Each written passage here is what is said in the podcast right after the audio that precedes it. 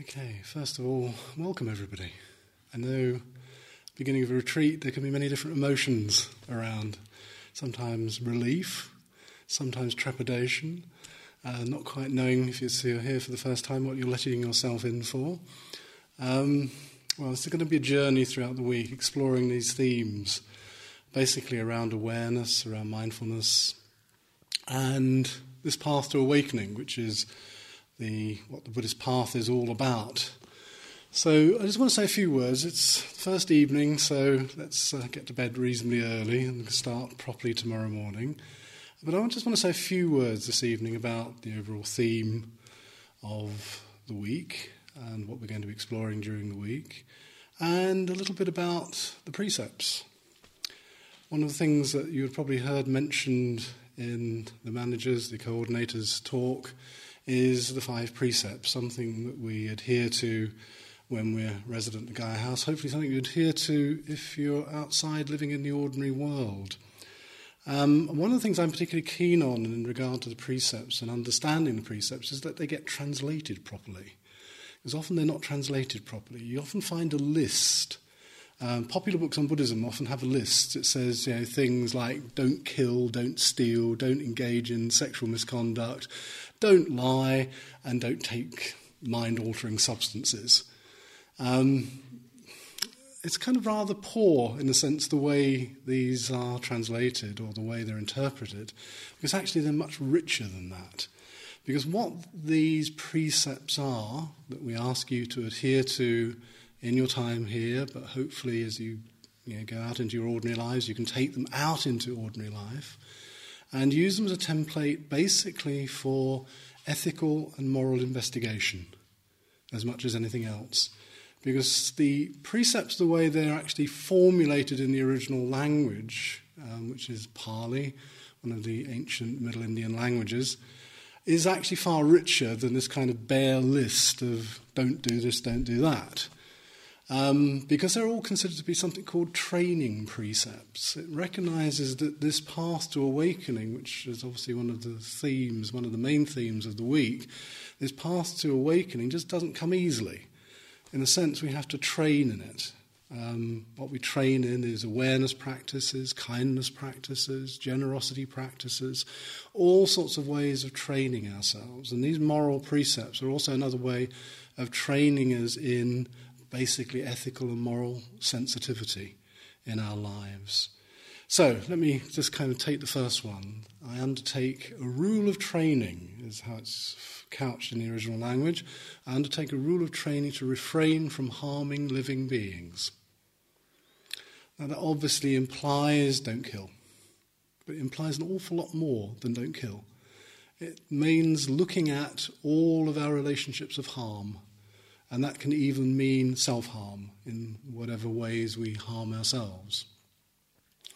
So it becomes a whole way of investigating our harmful relationships with other beings, other creatures, with ourselves, even.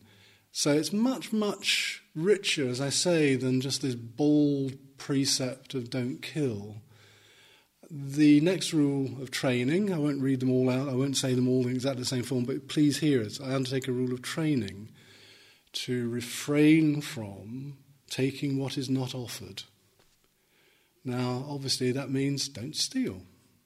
But it means a lot more, again, just like the first precept. It's much, much broader, much more of a way of investigating, again, aspects of our lives where we take stuff you know, where we appropriate things which are not freely offered, not freely given. So it does imply that not stealing, but again, it's far broader, far richer, and far more exploratory because it means, again, looking at the relationships in our lives where we take something, where we take something which isn't offered. The next one is a very interesting one because this usually goes under you know, sexual misconduct. Well, actually, it doesn't, because in the original Pali it implies something else. The word in Pali is kamesu, um, and what that means is sensual misconduct. Um, and it, usually, if you're going to have the sexual part in it, it's sensual and sexual misconduct. So again, hopefully it's not something you're going to engage in here, but it means again looking at the way that we abuse our senses, you know, the overstimulation which we can indulge ourselves in. Um, as you can see, they're not mutually exclusive because all of the precepts can interact. Um, you know, for example, sensual misconduct might be overeating. It might be listening to too much television, radio, music. The kind of plugged in syndrome that so many people seem to have these days. But it also implies sexual misconduct as well. But I think it's again much, much broader in when you hear it in sensual misconduct because there's so many different ways, a plethora of ways in the Western world in which we can overindulge our senses and engage in you know, kind of uh, sensory overstimulation. Now, the next precept is, and this again hopefully won't affect you too much um, because you're in silence, is actually a precept about right speech. Um, it's not, you know, I undertake a rule of training to refrain from false speech. And this is often extended, actually. You can get another precept version of this where it covers all harmful forms of speech. So, false speech, harsh speech, divisive speech, and idle chatter. I always say to people when they hear that, is there much left to say? if you cut out that lot. because it's a pretty big list, isn't it? You know, you know, false speech. Well, what counts as false speech? It's not saying simply don't lie. That again is implied. But wherein does false speech lie? Does it also perhaps lie in over exaggerating something, making that, making that story just that tiny little bit funnier uh, by exaggerating and distorting it slightly? It implies not engaging in speech which is going to create enmity between people. You know, divisive speech, not speaking behind somebody's back harshly about them. And also a very interesting one, not engaging in idle chatter, you know, which is again something we so easily drop into. You know, just chatter, idle talk, you know, speech which really doesn't do a lot. But again, it means examining the quality of your speech acts. You know, to really, really begin to examine the quality of, the spe- of your speech.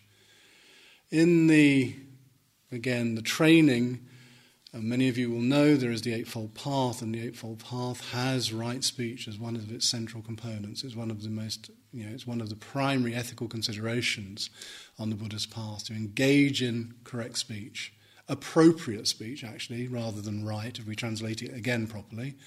To engage in appropriate speech, to know what is appropriate to be said. So it means looking at the quality of your speech acts because sometimes when we engage in idle chatter, it's not so idle we might be trying to relax somebody, to make them feel a little bit more ease when they're tense. Is that idle chatter? Probably not. It's probably doing something completely different. So, again, it's kind of looking at the quality of those speech acts. Um, because we're saturated in speech, aren't we? We're talking all the time. You know, even when you're sitting there with your eyes closed on a meditation cushion, your thoughts are chattering away. Uh, we even talk to ourselves in our sleep. You notice that one? So we're constantly sort of talking to ourselves. You know, so it's uh, looking at the quality of that speech that's going on.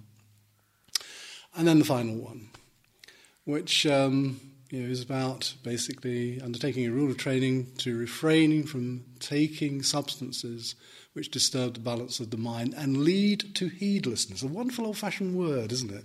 That lead to heedlessness. In other words, misbehavior. Um, and what I do when I generally have a board or something, I line these all up, one on top of the other. And actually, what it means is don't do the fifth because it might mean that you commit all of the above.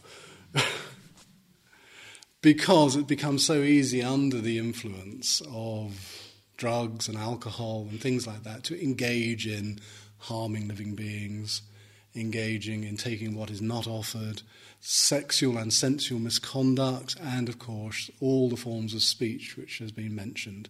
So the Buddha is not just a prude. About this. He actually is very much trying to make us aware how often these substances lead us into bad forms of behavior. However, there is another factor to this, really, and this is me going to slightly move away from the precepts, but there's another factor to this, which is, of course, what we're trying to do coming to a centre like this, a retreat centre, or even in your daily practice, is to clarify the mind, to make the mind alert and awake and receptive, to make it a mind which can perhaps be more possessed of compassion and friendliness rather than the sort of enmities and natural arisings which we get, which come up, which are often divisive and very harsh about ourselves and our relationships to the world.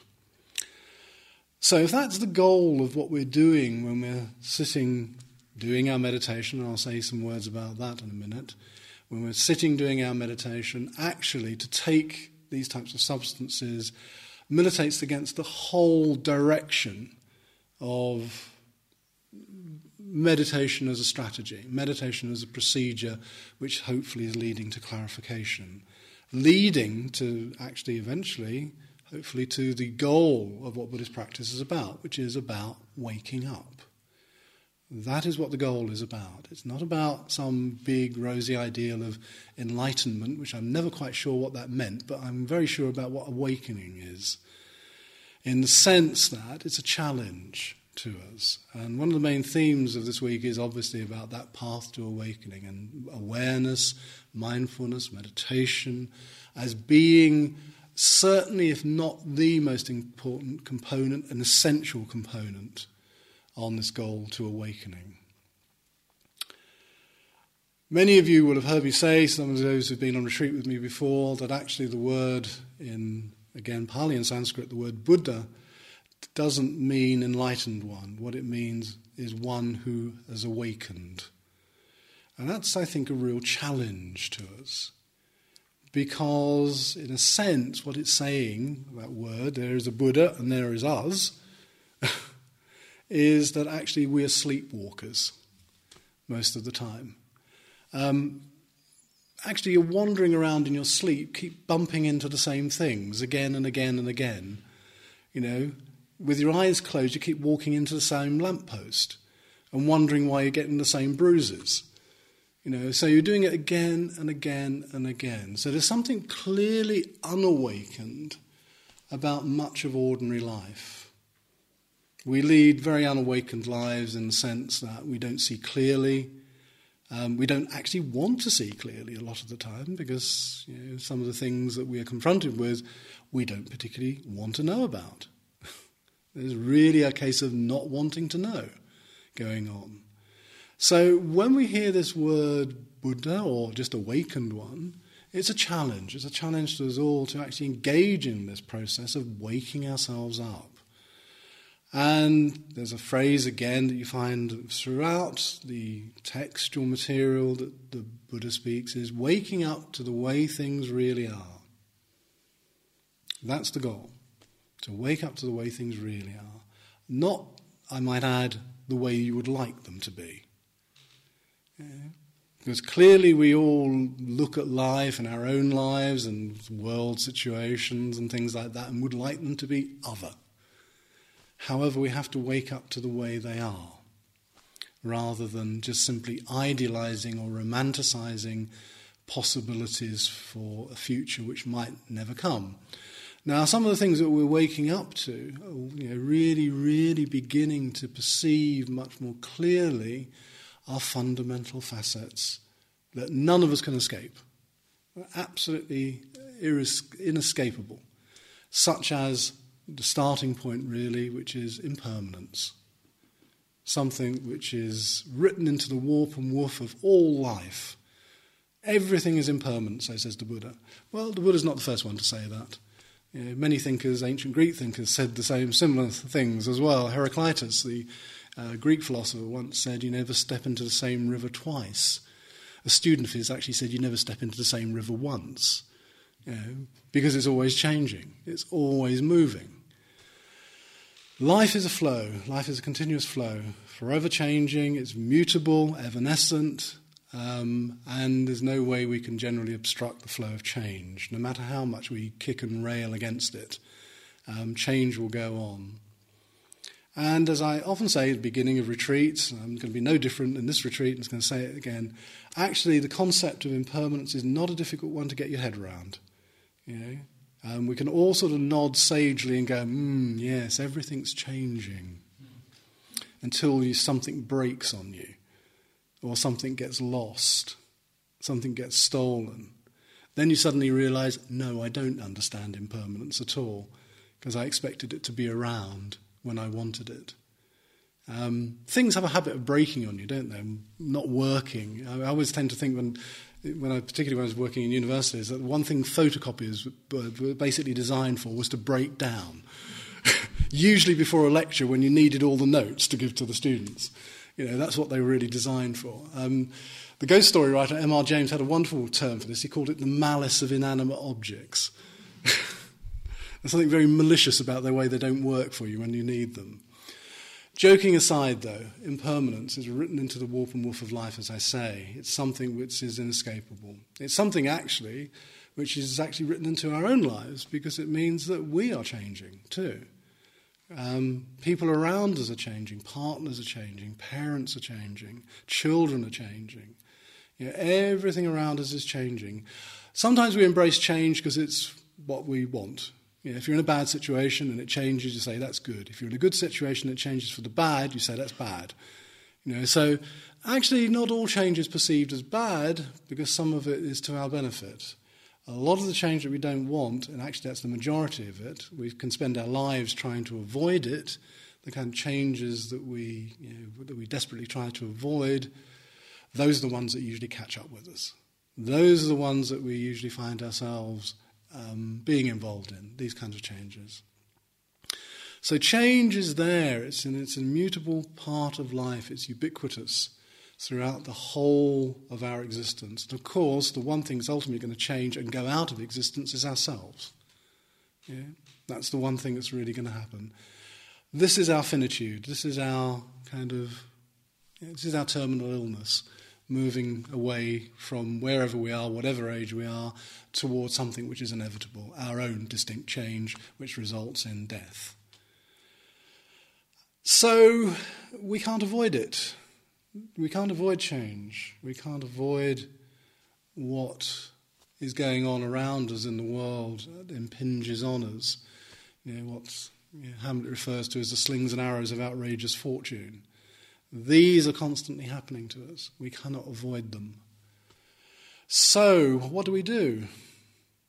If we can't avoid them, and often we're trying to shore up our lives in terms of something which is more permanent, there is a mismatch. I want something permanent, and the world is impermanent.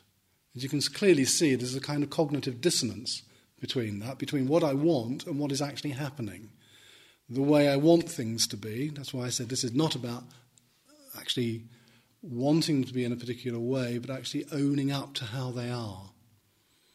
And actually owning up to how they are is in the most basic element is probably change, is probably this notion of impermanence. Nothing is remaining the same. Not even ourselves. It's good news, actually, isn't it? You know, we're not remaining the same. It means even those kind of miseries and depressions and sadnesses and things like that won't remain the same. They will change. Um, but it also means, on the other hand, that even our joys won't stay around. They will also change too. So life is one process of this waxing and waning of elements, some of which we want to hold on to, such as good things like joy and happiness and that, and some things which we don't particularly want to be around for us, such as the kind of elements of sadness and depression, you know, the elements of of tragedy often that tinge, you know, that tinge and touch lives. These are the kinds of things we don't want. Yet, you know, there's nothing in the contract that says we get what we want and avoid what we don't want. There's nothing in the contract of life to say that. So we get both. You know, we get the joys and the happinesses, but we also get the sadnesses and the tragedies. with life, and they both change. They both won't remain the same. However, this process of trying to manipulate and hold on to one whilst avoiding the other, of course, is very tenuous. You can do it for so long, um, but then it's a bit like a sort of house built on sand. Eventually, it will come crumbling down. It will come crashing down because any sense of security and certainty and stability is actually extremely, as I say, tenuous. You know, it's not going to remain the same. It's going to change, inevitably. So certainties that we try to hold on to, you know, certainties about others that are around us. You know, the worst thing a partner can ever do on you is change. You know, you know who are you today? You've changed on me. Um, so there is this whole process of trying to create certainties, trying to create stability, something that we can hold on to. Now, that is fraught with failure. Um, we'll be reflecting more on this as we go through the week. But this is fraught with failure and gives rise inevitably to something which, again, um, you're a very mixed group, so some of you will know about this and others will probably not know about it. Something that generally gets translated in popular books on Buddhism is suffering. It gives rise to suffering. Well, actually, it gives rise to a tremendous dissatisfaction with the way life is. That's what it gives rise to. Not so much suffering. The word which is used again and again and again in Pali texts is the word dukkha.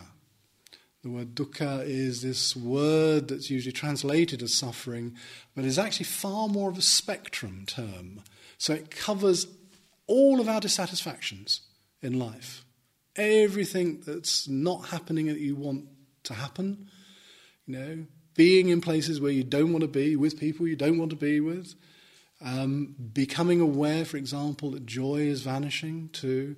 All of this, in a sense, is, is what is termed dukkha. So it's this tremendous sense of the dissatisfaction that runs through life. It's running through life. Again, it's woven into the fabric of the way that we live our lives. I mean, dukkha is a wonderful starting point, actually, for investigation.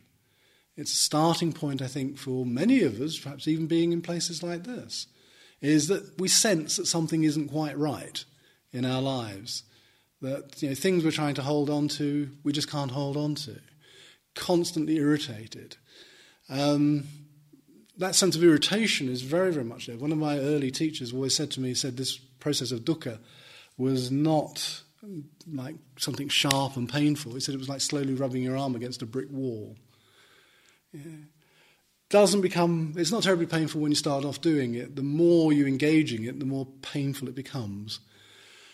And I think this is a very good image, if you just kind of hold on to that image for a second. This image of moving your arm around in circles is actually what we're engaging in a lot of time. Circular behavior, running around in circles, doing the same things, uh, again and again and again and again. Um, there was a famous English novelist called Lawrence Durrell who once said, The only thing we learn from history is that we don't learn anything from history. And I think the same is true of personal lives. You know, the thing we probably don't learn in terms of own personal histories is anything from our own personal history. So we keep on making the same mistakes again and again and again. Not identically, but similarly. They have a similar tone to them. I don't know if there's ever have you ever had the experience of deja vu? You know, saying to yourself, why am I doing this again? You know, what's going on here? I was doing this 20 years ago or however long ago, and I'm still doing it now. And it's still causing the same problems as it did then. Because we're simply not learning. We get caught in patterns of repetition, repetitive behavior. And even our dissatisfactions become repetitive. They actually get, become quite stale in the end. Something you see quite often when we sit and engage in this process we call meditation is these patterns coming up again and again and again. There's a wonderful word in Pali to describe this. It's a word actually trans, which translates as spreading out, um, which is something called papancha, the way the mind will take something and spread it out. Um, almost obsessionally. And one of the actual cognate terms to this is also one which means literally that obsession. We get obsessed by certain things. And if you note about obsession, it comes back again and again and again. The same old obsessions, the same old fears, the same old anxieties are often raising themselves again and again and again and again. This is actually the Buddha's starting point. This is the starting point for the investigation which becomes called Buddhism. Um, it's a word I actually really dislike, the word Buddhism. Um, literally, if you translated that, the word Buddhism, it would mean wake upism. Which actually sounds better to me than Buddhism. Buddhism sounds like a sort of religious phenomena. Wake upism doesn't. You know, it's actually telling us about a task. And the task, really, in relationship to this dukkha, is let's understand how it comes about. Let's see how we find ourselves repeating things because we bring the same psychological, emotional conditions to experience again and again and again, means we get the same kinds of irritations, the same kinds of dissatisfactions again and again and again. Dukkha, as I say, is a spectrum word and it covers many, many phenomena. Some of those phenomena can be things like chronic pain and by its very nature, chronic pain is something you're not going to avoid. But it can be just part of you know, the fact that we live this corporeal existence. We have this human body, so if I bump into something or I cut myself, I feel pain. And actually, again, in the, in the original languages in Pali, it's called dukkha dukkhata, which actually means the pain of pain. And that we can't avoid. It's part of our hard wiring. You know, the fact that we experience these things. The Buddha was never really, was much more realistic than to think that you could do away with the way the body is wired, the way, the way the body experiences things. But what we can do something about, and this is the beginning of the investigation, is all those add on extras that we bring to simple experiences. There is change, and then there is something that we add on to it which is the resistance to change, the resentment about change, the anger, the irritation, whatever the mental component that you perhaps personally find yourself adding to things when they occur. We can have the pain of cutting ourselves. There's one pain, and now we get another. Because it's why am I selected out of the universe to cut myself? Ever had that feeling? You go, well. Why have I been selected for this? As if you're somehow unique here. Now, the Buddha actually likened this. He said, not only do you have a first dart or arrow, which is the very thing that happens to you, the, the, you know, the pain of the physical pain, if I cut myself or bump into something and hurt myself and bruise myself, or something changing in our lives that I can have no influence over whatsoever. Not only do we have that, but we immediately throw in a second dart. We throw in a second arrow to this, causing ourselves even more pain. So it's like putting whatever's happening to us under a magnifying glass. So it's actually magnified and blown up I often liken this to a kind of toothache syndrome. You know, when you've got toothache or you've got a cavity or something like that, you know, you keep proving to yourself just how painful it is by going sticking your tongue in it or doing whatever it is. You know, and just, oh, that really hurts. God, that really does hurt. And that's what we're doing often in ordinary life. Not only have we got the what's happened, now we're just try to prove to ourselves just how painful it really is by actually adding the second component to it. So, really, this is, I, th- I, think this is almost a sort of, I don't know, an organic message here. How do you like your experience of life, with or without additives? Because we don't actually have to have the additives, and this is what the Buddha is really talking about. It's not saying we can do anything about the primal thing, be it change or be it just physical pain. We can't do anything about that, but we can certainly do something about the mind which then grasps that and then does something with it, often causing ourselves yet more pain. You know, so there is actually a dukkha, which is not just associated with the change, but to our experience of change, to the way that the mind resists it, and the tension and the feeling of disease that often grows up for us in that resistance process. So there's something actually radical to this message. It's a kind of message often of radical acceptance of life's difficulty. That life is difficult. It's not easy at all. And again, there's nowhere in any contract ever written about life that said it's going to be easy. You know, it's a series of often challenges and difficulties that we have but because of various things I'm going to go into over the week, we keep on exacerbating the problem. We keep on making it more painful for ourselves than it is already. Yeah? So we keep on adding components into experience which exacerbate the problem, don't diminish the problem. I'll just say, I always do this, but I think it's quite important to do it just to get you to reflect on it, because this word dukkha that I keep referring to is not just suffering, and I really, really do want you to hear that. It's the totality of everything you're dissatisfied with in your life. Things that have happened in the past, things that might, you might want to avoid in the future, but it might just be little things like, my cushion isn't very comfortable. or Something of that sort, very minor. Or it's a little bit too cold in here, or a little bit too hot, or a little bit this way, or a little bit the other. I've got the perfect thing I wanted, but it's not the right colour. you know, all of these things that you know, somehow just make life a little bit more difficult for us here. All of that is dukkha. All of that is dukkha. In again, and it's useful sometimes just to reflect on this, that in the etymology of the word in again in Pali and Sanskrit, the word dukkha is formed out of two components. One, which is du, du which actually means unpleasant. It can also mean dirty, can mean painful. And then ka, which means space. So the literal meaning of this word is an unpleasant or dirty space. Yeah? I think that works really well in English. Because often we refer to this is not a nice place to be in. You know, this is kind of has a kind of grubby feel to it, in a way. And often life is like that. One other meaning of this word was it referred to the hole in a wheel, which is you know, the old wheels that would have used in ancient India.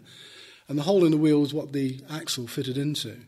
And that hole was filled with dirt and grease and grit, and it went round and round and round. Um, and that was likened to the experience of life that there was a circularity to it. Often things coming back again and again and again, almost through this unlearning, you know, this way of not learning through our experience, but just trying to repeat the same things again. Now, there's reasons for this. The Buddha spends a long time, um, as do many Buddhist teachers, even in the contemporary world, diagnosing the problem. Because unless we get the problem clear, how can we ever escape the phenomena of this dukkering process? I'm turning it into a verb. Yeah, this is what we're doing. We're dukkering. Yeah, grumbling and grouching and basically moving our way through life. Not entirely. I'm kind of joking about this slightly. But we're often doing this on a day to day, sometimes hour to hour, minute to minute basis. Things are not quite right for us. Now, which is the easier to change? The world or your mind? you know, we can grouch about all kinds of things that are going on in the world, and grouching about them won't have one effect whatsoever. I had a very interesting phenomenon this year. I was teaching a retreat which literally started on the day after the general election. Um, so people went into retreat on that day not knowing who the government was going to be.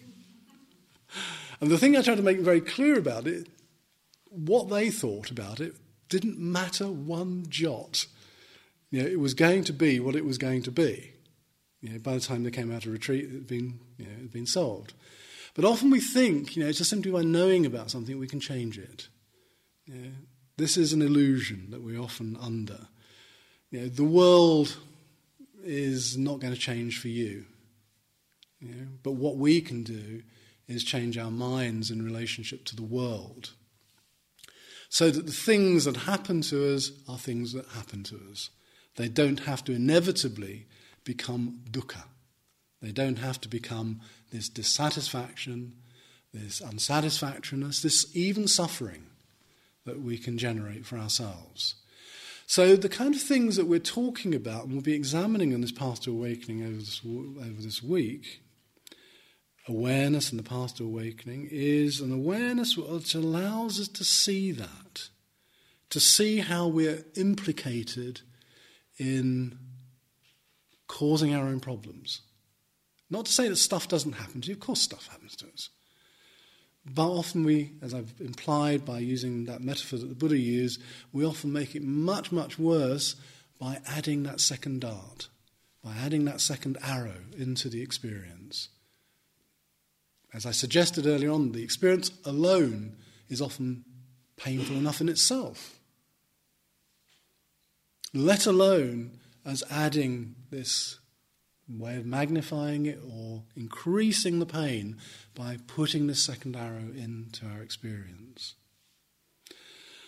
So the Buddha is suggesting that we have direct ways that we can deal with. We can see this in operation in our daily lives by bringing awareness, bringing the spotlight of awareness to shine into our lives and to become aware when I'm falling back into something which we find so easy, which is habit.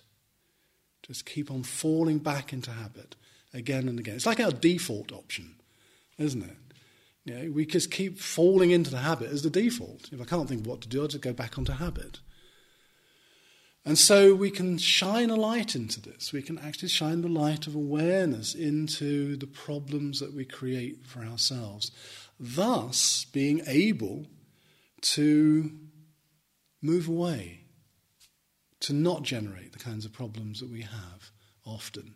The ones that we feel stuck in, the ones that we feel trapped in, the anxieties, the depressions, the feelings that sometimes overwhelm us. These don't have to be all another source of dukkha. They can be seen for what they are.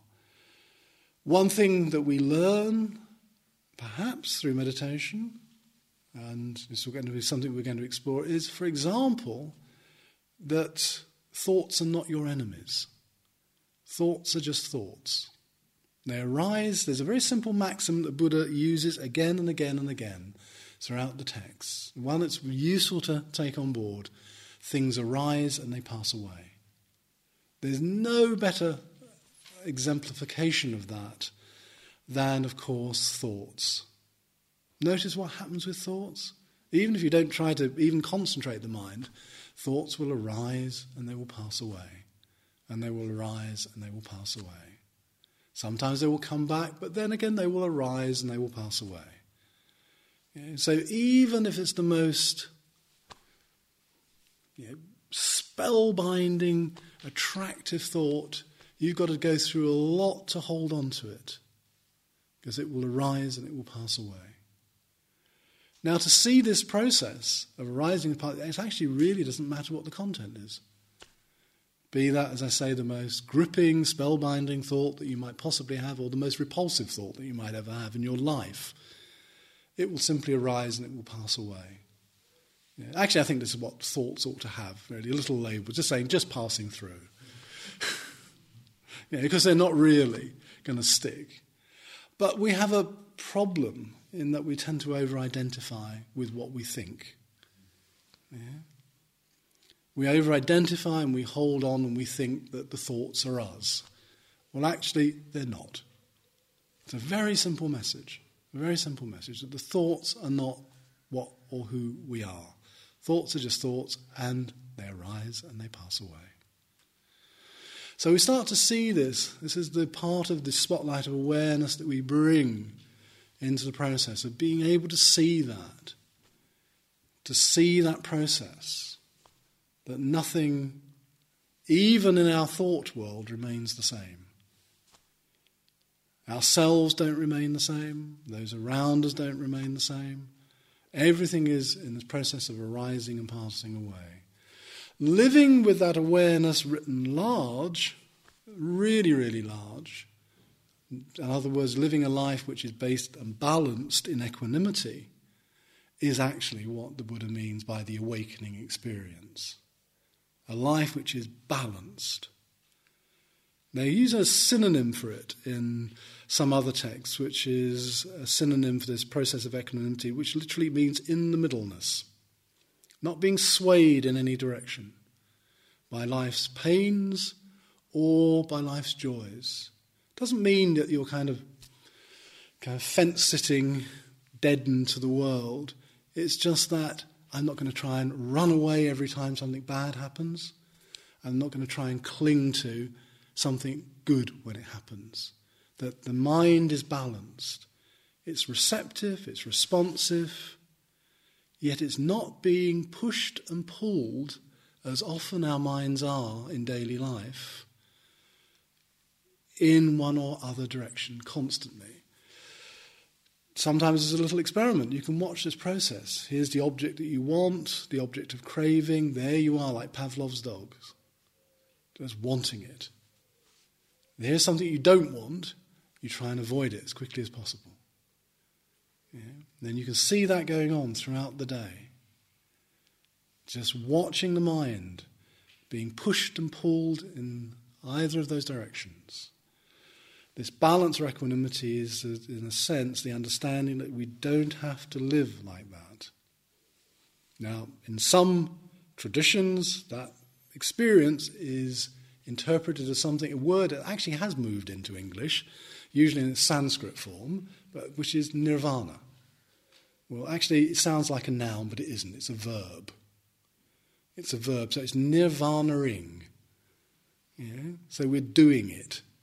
You know, you're living an experience which is an awakened experience. Now, that's, for most of us, quite far off, but we see glimpses of it when the mind isn't swayed, when I'm not automatically reacting when I'm not automatically putting that second dart into experience. The training for that is learning to become more and more aware. But awareness isn't everything. That awareness has to, be, has to also be tinged with a friendliness and a compassion to what is seen. Yeah? Be that another person or yourself. So, something we learn to develop within this process of developing awareness is a basic, genuine friendliness towards ourselves and towards others.